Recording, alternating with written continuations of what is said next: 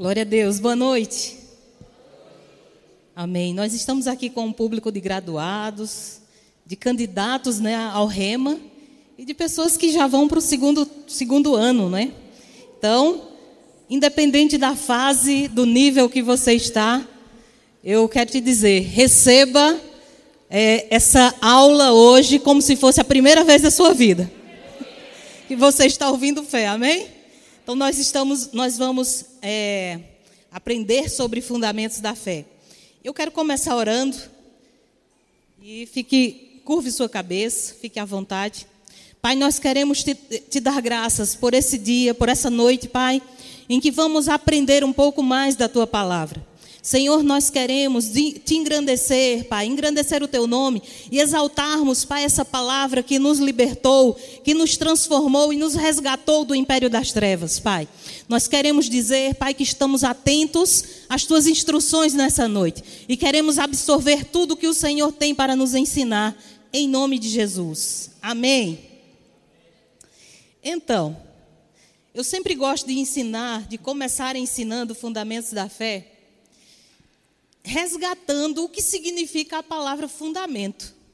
E eu fui no dicionário e fundamento tanto quer dizer base ou princípio de alguma coisa, como quer dizer alicerce que sustenta um prédio ou qualquer construção, como também nós podemos entender fundamento como prova de um fato, ou seja, uma prova que evidencia uma verdade. Diga, um fundamento é uma prova que evidencia uma verdade de um fato. E é interessante percebermos o que está escrito lá em Hebreus, capítulo 11, abra comigo. Quem tiver a versão revista, revista e corrigida, ela é a que eu mais gosto de usar nesse para esse versículo. Hebreus capítulo 11, versículo 1. Deixa eu resgatar aqui a, a. Ok, então vamos lá. Você já abriu? Ora, a fé é o firme fundamento das coisas que se esperam e a prova das coisas que não se veem. Você pode repetir comigo? Ora, a fé é o firme fundamento das coisas que se esperam e a prova das coisas que não se veem. Ora, se fundamento é a prova de uma verdade, de um fato, e aqui Paulo está dizendo, Paulo não, o escritor aos Hebreus está dizendo que a fé é o firme fundamento, ou seja, é a prova de que a fé funciona. É a prova de que a fé é verdadeira. Vem cá, se você entra em um prédio que você sabe que o fundamento que foi lançado não foi bem feito, você entra com cuidado ou até mesmo você nem entra, porque você tem medo de entrar naquele lugar. Se você vai passar numa ponte que não foi bem construída a base, você fica duvidoso se vai passar naquela ponte ou não. Por quê? Porque ela corre o risco de cair. Mas quando você sabe que o fundamento foi bem feito, foi bem lançado, você passa naquela ponte ou entra naquele prédio com segurança, porque você sabe o fundamento é bom, não vai cair. Amém? Então a nossa vida espiritual, ela é como um prédio. Ela precisa ser construída em cima de fundamentos bons, em cima do fundamento da fé. Quando nós construímos a nossa vida, quando nós construímos esse prédio em cima da fé, nós estamos construindo essa vida espiritual bem fundamentada e essa vida não vai ruir, essa vida não vai cair. Então nós precisamos focar. Se a fé é um firme fundamento, não tem porquê eu desconfiar. E por que quando as pessoas perguntam, ei, como vai você? Nós temos a tendência de dizer, estou só pela fé. Como se a fé fosse uma coisa ruim e muito perigosa. Só pela fé. Isso é uma coisa, essa frase passa um sentimento bom? Se tivermos o entendimento que a fé é um firme fundamento, quando alguém perguntar como você vai, nós vamos dizer: graças a Deus eu estou andando em fé. Porque essa é a proposta de Deus para os filhos dele. Quando a Bíblia ela fala muito a respeito de um assunto, não que o assunto que ela fala algumas menos vezes não seja tão importante, mas quando a Bíblia chama a nossa atenção muitas vezes para um determinado ponto, isso está querendo dizer que Deus está chamando a nossa atenção, que aquilo ali nós devemos fixar e prestarmos atenção. Pelo menos quatro vezes pelo menos quatro vezes a Bíblia diz que o estilo de vida que Deus propôs para os seus filhos é o estilo de vida em fé. Aonde é que está isso, Val?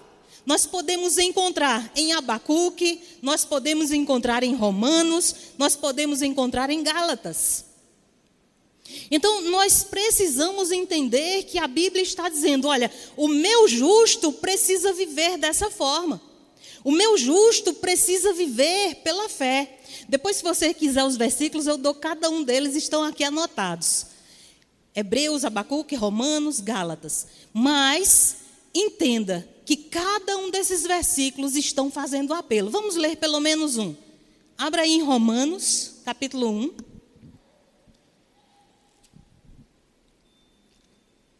Versículo 17.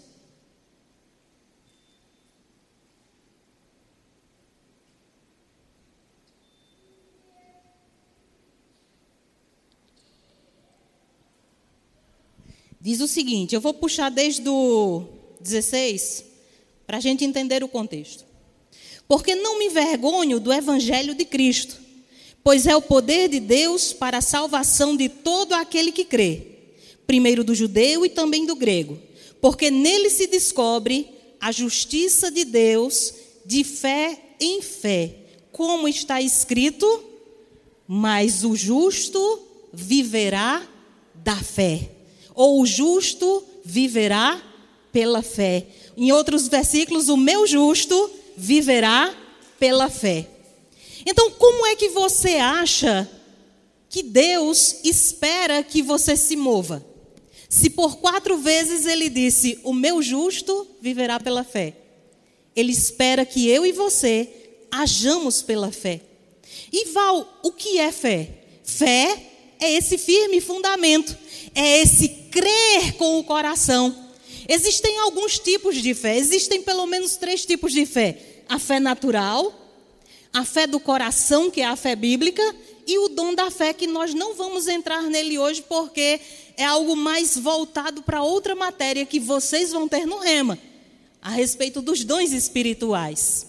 Mas a fé natural, qualquer pessoa nasce com ela, até mesmo quem não conheceu Jesus ainda. Até mesmo quem não nasceu de novo ainda tem a fé natural. E o que seria a fé natural? Você chegou na escola e um professor disse para você que a terra é redonda e você acreditou, porque alguém estudou e alguém passou essa informação para você e você precisou de um certo nível de fé para crer que aquilo que estava sendo informado para você era verdadeiro. Então você usou um nível de fé. Inclusive, essa fé natural é a que nós usamos para crermos inicialmente naquilo que está sendo ministrado para podermos receber a Jesus. Só que quando nós nascemos de novo, quando nós recebemos Jesus como Senhor da nossa vida, aí a palavra diz que em nós foi depositado a medida de fé. Ô Val, e será que essa medida de fé ela é diferenciada para cada pessoa, não porque Deus não é injusto, Ele não faz acepção de pessoas. Essa medida de fé ela foi igual para todos nós, e nós é que temos a responsabilidade de fazer crescer. Nós vamos falar um pouquinho mais a respeito dessa mensura, é, de mensurar, dessa fé mensurável, do tamanho dessa fé, daqui a pouco. Mas deixa eu prosseguir aqui. Estávamos falando dos tipos de fé. E falamos que o, o tipo de fé natural é aquele que nós nascemos com ele. Mas existe uma fé, a fé bíblica, ou a fé do coração, que foi depositada pelo próprio Deus. Ela tem origem em Deus a fé bíblica, a fé do coração, ela tem origem em Deus, porque Ele é o autor da fé. Eu não sei se você lembra, a gente cantou aqui no segundo louvor, que Jesus é o autor da fé. Jesus estava em Deus desde o princípio. Deus, Ele é o Pai, irmãos. Ele tem fé. Amém? Ele não tem um, não tem um lugar em Deus que não exista fé. Deus, ele se move em fé. Ele se moveu o tempo todo em fé. Quando ele olhou para a terra, a terra estava um caos. Não existia nada, só existia o caos. O abismo estava lá. Não existia nada que pudesse dizer: ah, tem alguma coisa aqui que se aproveite. E Deus não coçou a cabeça e disse: ai meu eu, o que é que eu faço agora? Pelo contrário, ele olhou para o caos Havia escuridão, não dava para ver nada, e ele disse: haja luz. Porque depois da luz, todo o resto ele iria chamar da mesma forma. Muitas vezes a nossa vida, ela está assim, nessa, nessas trevas densas. Nós não sabemos como nos mover, para onde ir e o que fazer. E Deus, na sua proposta de fé, Ele nos convida a não dizermos, não sei o que fazer. Mas Ele nos convida a dizer assim: haja luz nesse lugar. Haja luz na minha vida, haja entendimento, haja conhecimento. E aí a luz, ele te traz para um lugar como esse. A palavra é ministrada e luz é jogada nas trevas. E você começa a ver como organizar isso. Tem algumas pessoas que fazem o rema e ao passar de seis meses elas dizem: parece que depois que eu comecei o rema, a minha vida piorou, ficou mais bagunçada. Não, você vai perceber ao passar dos dias que não é que a sua vida, não é que você a sua vida ficou mais bagunçada, é que luz foi, foi jogada e você começou a ver a bagunça que estava para poder organizar. Quando Deus viu a, a, a, o caos, ele disse: haja luz, e ele começou a dar ordem: e haja isso, e haja planta, e haja animal, e haja aquilo, e haja aquilo outro. Porque a luz chegou. Então, essa fé que está em Deus é a mesma fé que ele depositou no nosso coração. Então, quando os discípulos se ficaram assim abismados, porque Jesus falou a figueira e ela secou, e disseram: Olha, Senhor, a figueira que você amaldiçoou secou. Ele disse: Ei, tenha fé em Deus. No grego, aquela palavra significa tenha fé do tipo de Deus, a mesma fé que está em Deus, a mesma fé do coração de Deus. Val, isso é possível? Sim. Como? Através do novo nascimento. Mas Val, eu não percebo que eu tenho essa fé. Eu já nasci de novo e eu não percebo que eu tenho essa fé. Você pode não estar sentindo, mas essa fé ela está aí, porque Deus não é mentiroso. Ele depositou uma medida de fé em cada um de nós. Agora você sabe que eu e você temos a responsabilidade de fazermos essa fé crescer? Diga eu. Euzinho. Eu mesmo, só eu, tenho a responsabilidade de fazer essa fé crescer. Daqui a pouco a gente vai saber como é que a gente faz a fé crescer.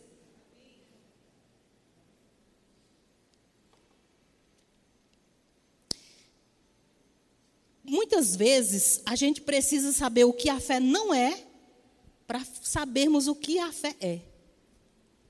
O que a fé não é?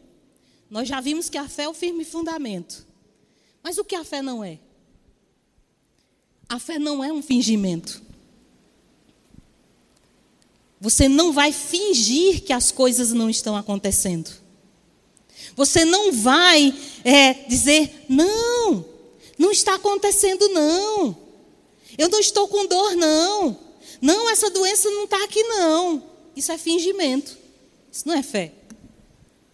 A fé vai olhar para aquilo ali que está existindo no natural e vai dizer: você, doença, você, falta, pode estar aqui, mas você não vai permanecer.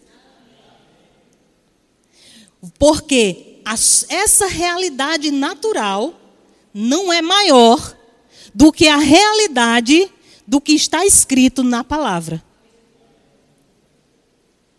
A fé do tipo de Deus nos convida a um nível onde nós deixamos de olhar para o que é natural e começamos a considerar o que é espiritual. Ou seja, a enfermidade, ela é uma mensagem. Ela tem um relatório. Você vai ao médico e ele escreve lá um relatório. Você está com isso, com aquilo, com aquilo outro. Mas a palavra de Deus é um relatório que está acima do relatório dos médicos. E você vai escolher em ficar com esse relatório aqui. E esse relatório aqui fala que nós já fomos sarados. Então você vai, não vai fingir que não está acontecendo, você vai lidar com aquilo. Pensa se Jesus tivesse é, lidado com a figueira como se ela não existisse. Não, ele tinha que lidar. Se ele queria fruto e ela não estava produzindo, ele lidou com a figueira. Não produza mais fruto. E ela secou. Imagina como é que você vai mandar a enfermidade embora se você está fazendo de conta que ela não está lá. É meio louco isso. Você tem que admitir, você está aqui, mas você não é maior do que o que Cristo propiciou na cruz do Calvário. Entenderam? Glória a Deus. A fé não é apenas um desejo. Muitas pessoas pensam que fé é desejar, mas fé não é desejar. A palavra diz que fé é o firme fundamento das coisas que se esperam, mas a fé traz a realidade, as irrealidades da esperança. Porque se ficarmos só esperando, só desejando, nós estaremos sempre protelando, sempre pensando, um dia, quem sabe, acontecerá. Mas se estamos esperando em fé, nós dizemos: eu trago à existência aquilo que eu não estou vendo, como se já fosse. Ou seja, você não está vendo a cura, muitas vezes. Você está vendo ou percebendo os sintomas no seu corpo. Mas você traz a realidade da fé. Você diz, pela fé, eu ordeno que essa dor vá embora e eu recebo a minha cura em nome de Jesus. Agora, se eu não espero nada também, eu não tenho como motorizar a fé. Porque é como se a esperança fosse o motor da fé. Se eu não esperar nada, eu desespero. Se eu desesperar, eu fico desesperançado. Desesperado. Mas se eu espero, isso vai me motorizar para me mover em fé. É a engrenagem. Você espera, e quando você espera, você age em fé, e essa fé faz você trazer a existência. Pensa numa, esteira. Você coloca o, tre, o, o, o trem, ó. Você coloca a, as mercadorias na esteira do supermercado. E se a moça que está lá no caixa não fizesse nada, a sua compra ia ficar lá no mesmo lugar. Mas quando você coloca a esteira, ela aperta lá alguma coisa lá embaixo que eu não sei o que é, e a esteira roda. É exatamente como a esperança. Você coloca as coisas que tem que colocar, as circunstâncias na esteira, e você liga o interruptor da fé e vai se manifestar, vai vir para você aquilo que você precisa. Não é algo é, mágico, não é um pirlim-pim-pim de Deus, mas é algo que você fala e você obtém. Não é positivismo. Fé não é positivismo. Muitas pessoas acham que falar positivo é fé. Mas falar positivo, é, é, da forma como aprendemos aí na vida natural, nos livros de autoajuda, não tem a ver com fé. Mas quando você usa esse princípio, essa substância que Deus colocou no seu espírito e você ativa o poder dele, aquilo que você espera, você traz à existência, mesmo que você não esteja vendo. Digamos que você está passando por um, um, problema onde um conhecido seu, um filho, um sobrinho, é, está usando drogas. E você só vê aquela pessoa se afundar, se afundar, se afundar, se afundar. Mas você tem duas escolhas a fazer. Existem duas verdades aqui. Uma verdade natural que diz: vai morrer. Vai se afundar cada dia mais. Se continuar nesse, nesse local, vai dar em problema, vai ser preso. E você só vê desgraça. O relatório natural só vai mostrar desgraça. Mas, se você olha para a verdade espiritual, você vai começar a declarar aquilo que a palavra diz. Os meus filhos são herança do Senhor. Os meus filhos não são para a perdição. E se não for teu filho, você pode declarar da mesma forma. Pai, essa pessoa não nasceu para ser um vaso de desonra. Essa pessoa, eu chamo essa pessoa para ser uma pessoa de honra, para ser uma bênção no Senhor e começa a declarar sobre a vida dessa pessoa. Você tem duas escolhas. Ou você senta no colo do diabo e diz as coisas que ele diz, ou você senta no colo de Deus e fala o que ele fala. Sempre, todos os dias. Não importa quantos anos você tem de cristão, todos os dias você é convidado a andar pela fé. Mas o natural está lá, do outro lado. E você sempre vai ter que decidir andar pelo natural ou andar pela fé. E o mais incrível, e que nós só cremos porque estamos vendo, é que cristãos que têm essa palavra, que convida a andar pela fé, e que tem ouvido e ouvido e ouvido, tem decidido escolher em andar pelo natural. Como se fosse mais fácil. Nós temos que sair da zona de conforto para andarmos pela fé. Porque não é confortável para o ser humano natural andar pela fé, mas eu e você não somos mais naturais, nós somos sobrenaturais. Então nós fomos chamados todos os dias a andar de forma sobrenatural. E muitas vezes nós achamos, não, fazer isso aqui do mesmo jeito que eu faço todo dia é mais fácil. Vem você tropeça, reclamar é mais fácil. Ah, vem uma enfermidade, ir para o hospital, tomar uma, um remédio é mais fácil. Eu não sou contra médicos, não sou contra remédios, mas eu estou falando que os cristãos mesmo procurando essas coisas, pode buscar em primeiro lugar o reino dos céus, andar pela fé e exercitar os músculos da fé.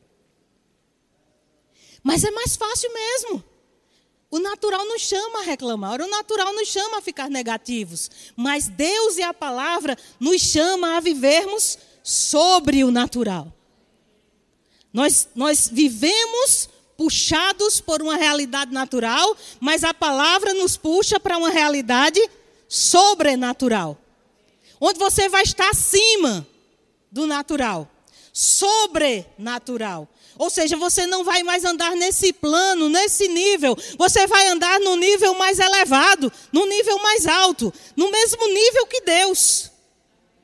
Isso é heresia. Quem é que pode andar no nível que Deus? Ele nos chamou como filhos. Jesus andou no nível de Deus. E o que é que eu e você somos? Diga filhos. Ou você é o vermezinho de Jacó?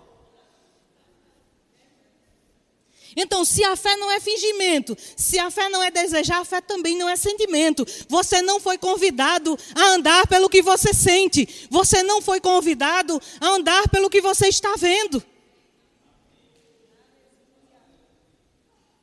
O natural chama para os cinco sentidos: o que eu vejo, o que eu ouço, o que eu toco, o que eu cheiro.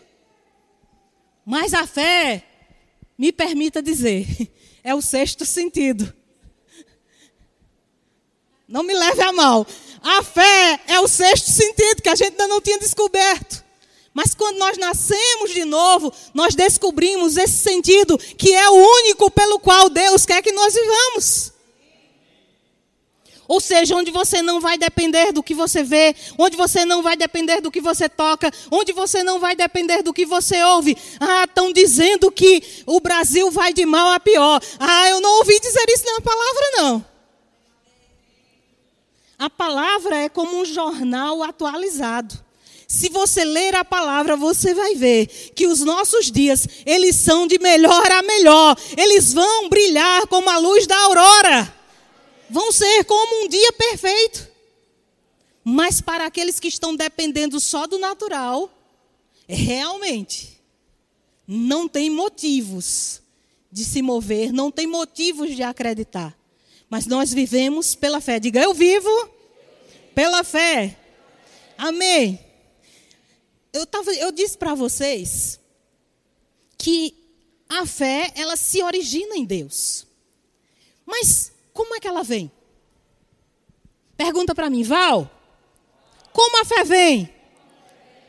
A palavra diz que a fé vem pelo e ouvir o quê? Mas você sabia que a fé negativa também vem por ouvir alguma coisa? A fé bíblica, a fé do coração, ela vem por ouvir, ou seja, o teu ouvido é a entrada e você precisa cuidar dele. O que é que você e eu estamos deixando entrar? Não precisa responder, mas medita. O que é que você anda crendo? Analisa o que você anda ouvindo. Porque você anda crendo exatamente no que você está ouvindo. Se você está ouvindo incredulidade, se você está ouvindo só noticiários, se você está ouvindo só notícias ruins, é nisso que você vai crer. Agora você imagina que você vai acordar como, criatura? Como é que você quer se encher de notícias ruins e você acordar? Nossa, o meu dia vai ser maravilhoso. Eu declaro uma bênção para esse dia. Eu declaro que esse dia eu farei é, é, vendas boas. Eu declaro que esse dia o meu, o meu andar vai ser reto. Eu declaro isso, eu declaro aquilo. Como é que você vai se acordar pilhado desse jeito? Se você só está ouvindo notícia ruim, você vai acordar moído dizendo: Meu Deus, mais um dia. Eu vou até levantar com o pé direito, porque se eu levantar com a esquerda é capaz de eu cair. Você vai, você vai levantar já com vontade de chutar o gato se você tiver um gato. Mas se você tiver, antes de dormir, antes de deitar, se enchendo de fé, se enchendo da palavra, se enchendo daquilo, das boas notícias da palavra, você já vai acordar contemplando um dia maravilhoso, um dia próspero, um dia produtivo, um dia de, boas, de boas conexões, um dia de bons encontros. Por quê? Porque você está alimentando a fé. Agora, como é que a fé permanece? Ela se origina em Deus, vem por ouvir Agora, como é que ela permanece? Como é que ela não escoa? Tem alguma ideia? Ela permanece por meditar na palavra. Não é porque você leu a palavra um dia, não é porque você escutou a palavra um dia, que a sua fé já vai estar permanente ali. Você precisa meditar dia e noite, para fazer prosperar o teu caminho. Josué 1,8, Deus disse a ele: Medita na minha palavra. Quando? Dia e noite. Para quê? Para fazer prosperar o teu caminho e para que você seja bem-sucedido em tudo que você empreender. Agora, quando você está prosperando o seu caminho, quando você está sendo bem-sucedido em tudo que você empreende, você acha que aquele resultado está acontecendo por quê? Porque a fé que ouviu, que você ouviu e que você colocou para dentro, ela não vazou, ela está permanente dentro de você. E em cada momento, em cada circunstância que você precisa lançar a mão daquela fé, você puxa e você age exatamente como a palavra fala. Então, permanecer fala sobre não demover, sobre não estar olhando para um lado e para o outro, sobre não ter um pensamento dobre. A palavra diz: aquele que tem um pensamento dobre, não acha que vai receber coisa alguma. É como a onda do mar, vai e vem, não constrói nada. Mas aquele que permanece, aquele que fica, aquele que firma os pés, esse é o que vai prosperar no seu caminho, esse é o que vai ser bem sucedido. Por quê? Porque será como árvore plantada junto a ribeiros de água, que dá o seu fruto no tempo certo. E as suas folhas não caem. Isso fala de permanência. Isso fala de frutificar. Não tem como frutificar se nós não permanecermos. Não é porque você ouviu um dia que você já está consolidado nisso. Eu vou dar o um exemplo aqui de, das línguas estrangeiras. Você vai aprender uma língua estrangeira. E aí você vai, estuda um dia, você estuda dois, você estuda um ano, você estuda dois, você estuda três. Enquanto aquela língua não está consolidada, você não consegue falar fluentemente.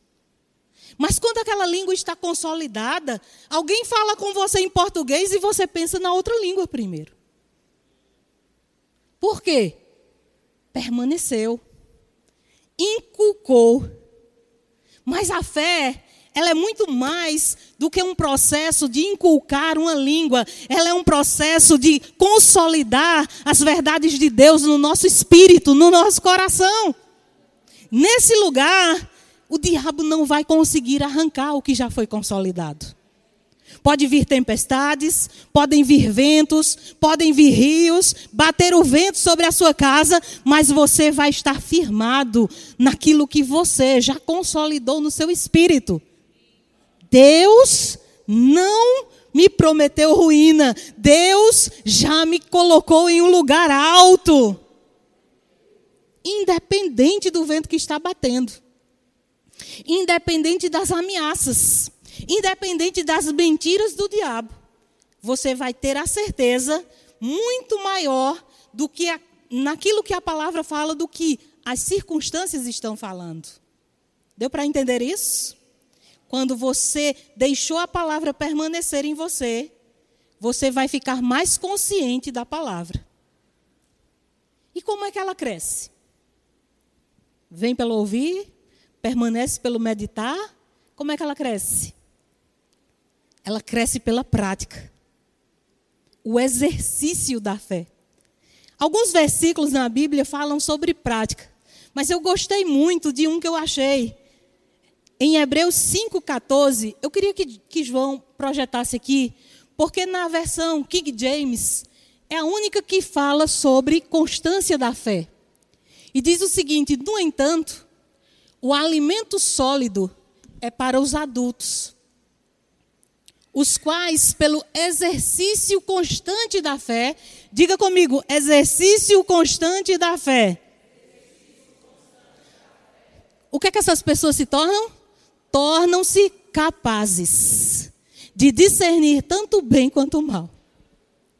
Primeiro, o alimento sólido ou seja, aqueles que estão crescendo só como alimento sólido quem já cresceu. Quem é bebê como alimento sólido, gente? Só come leite. Você quer viver a vida toda de leite? Você já tinha morrido, né? Você cresceu e você precisou comer alimento sólido.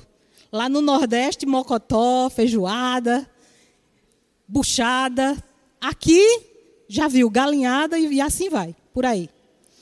Mas só quem cresceu pode comer galinhada. Espiritualmente não é diferente. Se nós queremos receber do alimento sólido da palavra de Deus, nós precisamos exercitar constantemente a nossa fé. Porque quando nós exercitamos constantemente a nossa fé, nós crescemos. E nós ficamos aptos para nos alimentar de coisas sólidas. E essas coisas sólidas vão nos levar para outros patamares em Deus. E eu não estou falando de posições ministeriais. Eu estou falando de lugares em Deus, onde você vai ser inabalável, independente de toda e qualquer circunstância. Então diga: a minha fé vem pelo ouvir, ela permanece pelo meditar e ela cresce por praticar. A fé pode ser mensurada, ela pode ser medida. Jesus, em seus é, é, nos evangelhos, os discípulos relataram algumas vezes que Jesus demonstrou admiração pela fé de alguém, como também outros versículos que Jesus demonstrou estar decepcionado com a fé de outros. Abra comigo aí, em Mateus 14, 31.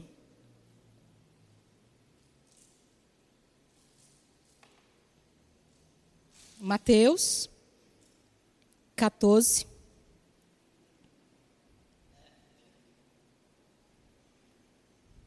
Trinta e um.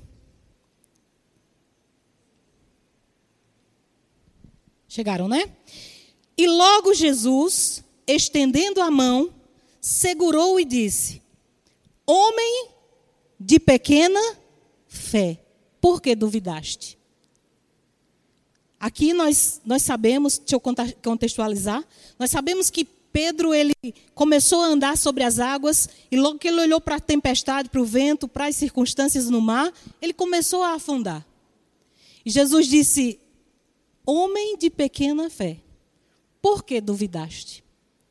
Mas olha o que, que ele disse para outro homem. Abra lá em Mateus 8. Vamos aproveitar que estamos já em Mateus. Essa história também tem em Lucas. Mateus 8, versículo 8. E o centurião, respondendo, disse: Senhor, eu não sou digno de que entres embaixo do meu telhado, mas dize somente uma palavra e o meu servo sarará. Pois também eu sou homem sujeito à autoridade e, e tenho sob a autoridade e tenho soldados as minhas ordens. E digo a este vai, ele vai, ao outro vem, ele vem, e ao meu criado faz isto e ele o faz. E maravilhou-se Jesus ouvindo isto e disse aos que o seguiram, aos que o seguiam: Em verdade vos digo que nem mesmo em Israel encontrei tamanha fé. Então isso mostra para a gente se Jesus classificou uma fé como pequena e classificou outra fé como grande, significa que dá para mensurar a fé. Paulo olhou para um coxo e viu que ele tinha fé para ser curado. Pedro e João olhou para um coxo e viu que ele tinha fé para ser curado. Jesus olhando para mim e para você, será que ele está vendo como a nossa fé? Grande ou pequena? Se você aí está se contorcendo por dentro e diz, meu Deus, eu acho que é pequena. Cuide em fazê-la crescer. Pedindo né, a Deus, Senhor, me dá fé, aumenta a minha fé. É assim? Não é bíblico pedir fé porque Deus já deu fé. Não é bíblico pedir para Deus aumentar a fé, porque a fé não é aumentada quando pedimos, ela é aumentada quando nós praticamos. Tinha um, um, um, louvor bem antigo que dizia: fé mais fé, amor mais amor, quem não tem, peça ao Salvador. Não cola. Você precisa exercitar o músculo da fé praticando o que você já aprendeu. E você já aprendeu que quando a circunstância vem, você não precisa falar a circunstância, mas você fala o que a palavra fala. Se amanhã você se deparar com a circunstância e você falar a circunstância, você não está exercitando o músculo da fé. Mas se você, pelo contrário, disser, eu vou fazer o que aquela Val disse, eu vou falar o que a palavra fala, aí você exercitou o músculo da fé. E você cresceu em fé. Foi isso que Davi fez, mesmo estando numa aliança inferior. Apareceu um urso quando ele estava pastoreando. Ele foi lá, agarrou o urso e matou. Aí ele estava lá pastoreando. Apareceu. Eu disse que apareceu o que primeiro? Não, apareceu primeiro o leão. Aí ele foi lá, matou o leão. Consegui. Aí estava lá pastoreando outro dia, aparece um urso. É fichinha, eu já matei o leão. Foi e matou o, o, urso. De repente aparece Golias. Ele disse: Ah, quem é esse incircunciso que afronta o exército do Deus vivo? Eu já matei o leão, eu já matei o urso, agora eu mato Golias. O que foi isso? Exercício da fé. E olha que ele estava numa aliança inferior. Quanto mais nós que estamos colocados em uma aliança superior, com maiores e melhores promessas. Diga, eu estou firmado em maiores e melhores promessas. Se você ainda não entende bem o que é essa coisa de nova aliança, antiga aliança, você vai aprender tudo no rema. Venha e você vai ter uma matéria só explicando isso. E você vai entender qual aliança que você vai estar firmado.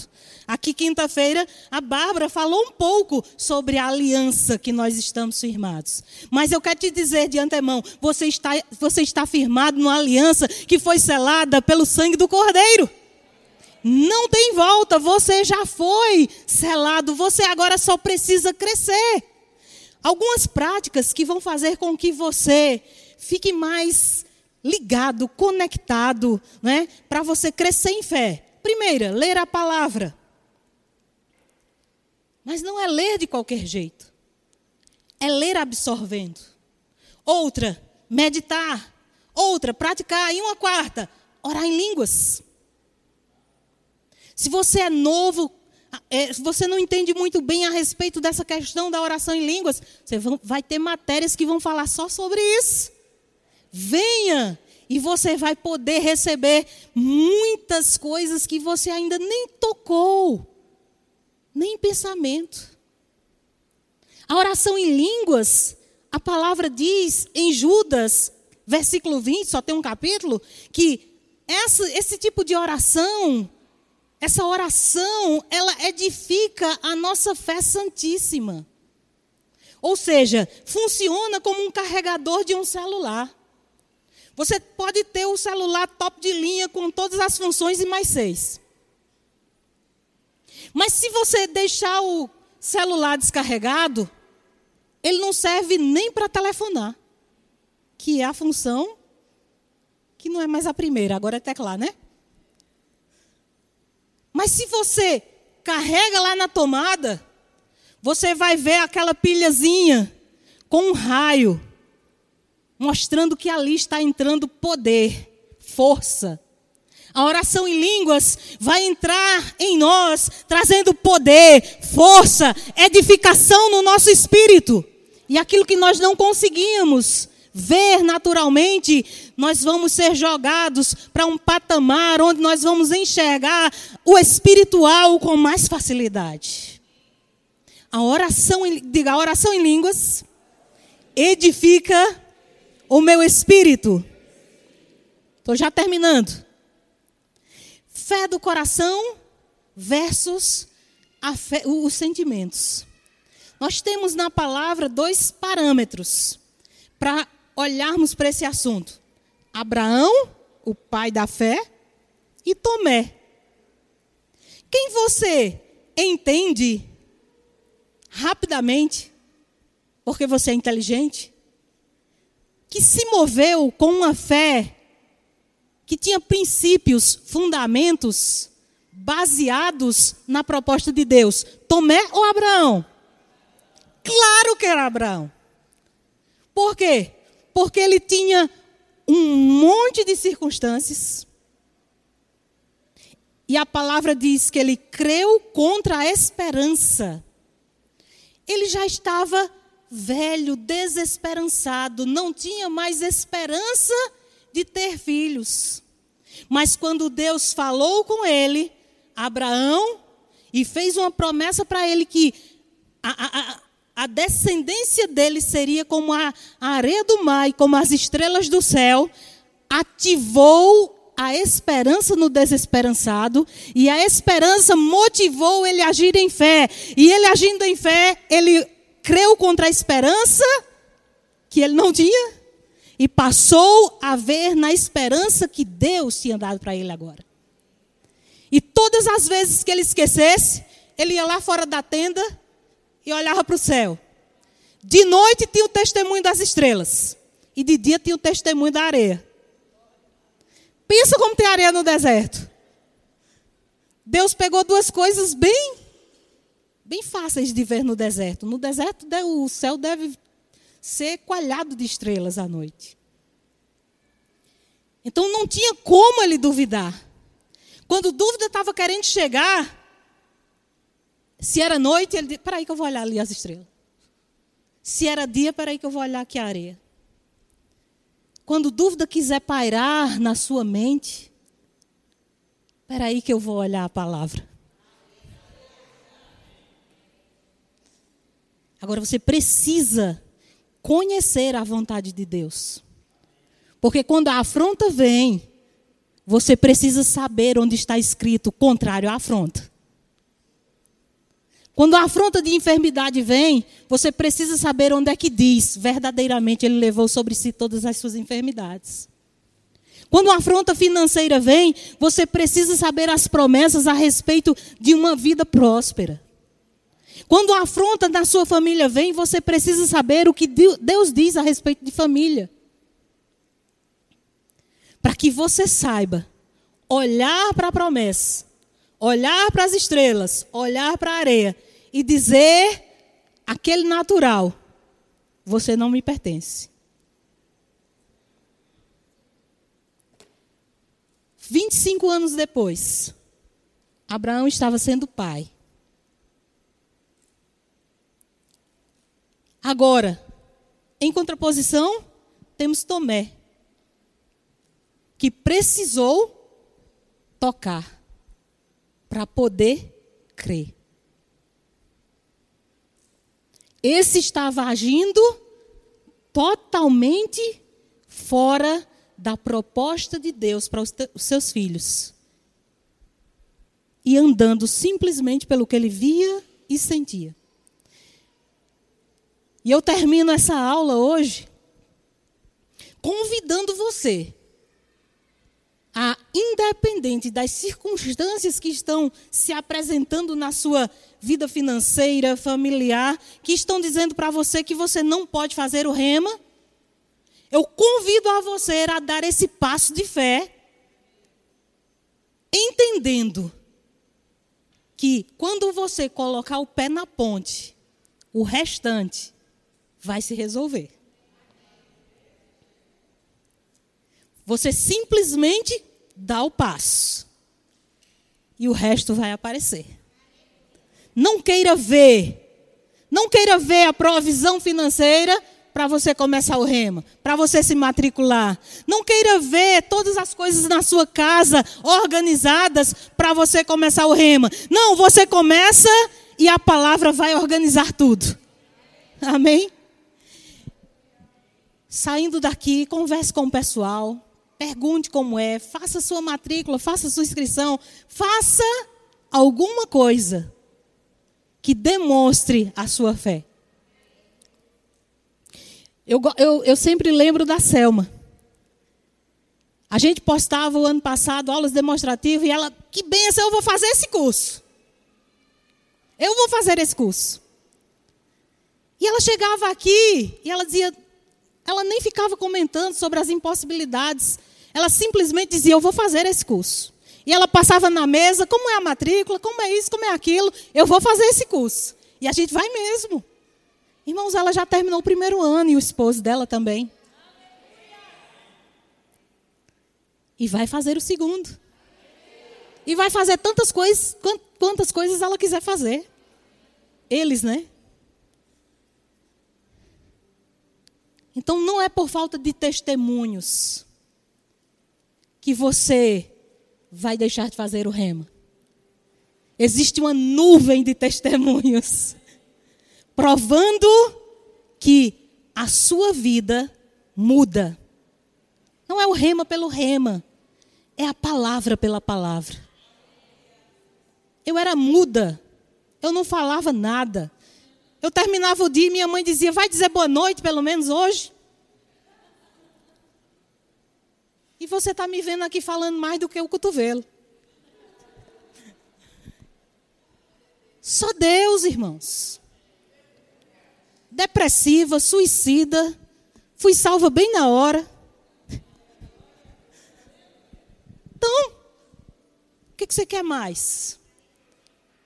Você abre Hebreus 11, você tem uma nuvem de testemunhos de como pessoas alcançaram um bom testemunho pela fé.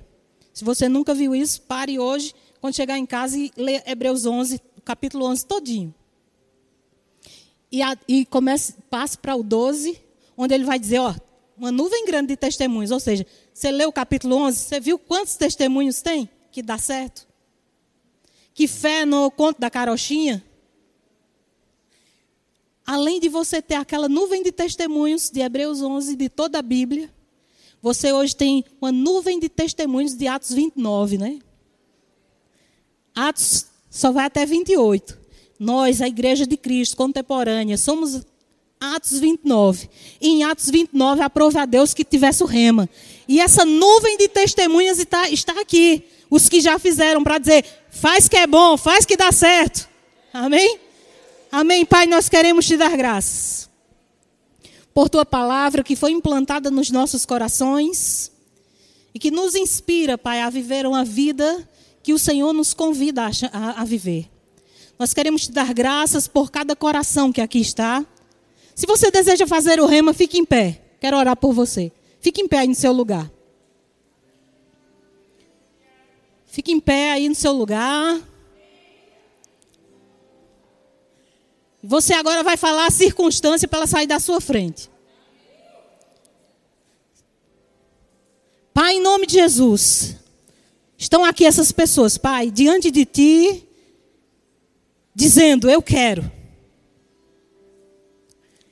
E quando elas se levantaram, elas se levantaram porque elas acreditam, Pai, que o Senhor é poderoso para fazer infinitamente mais além do que elas pedem ou pensam.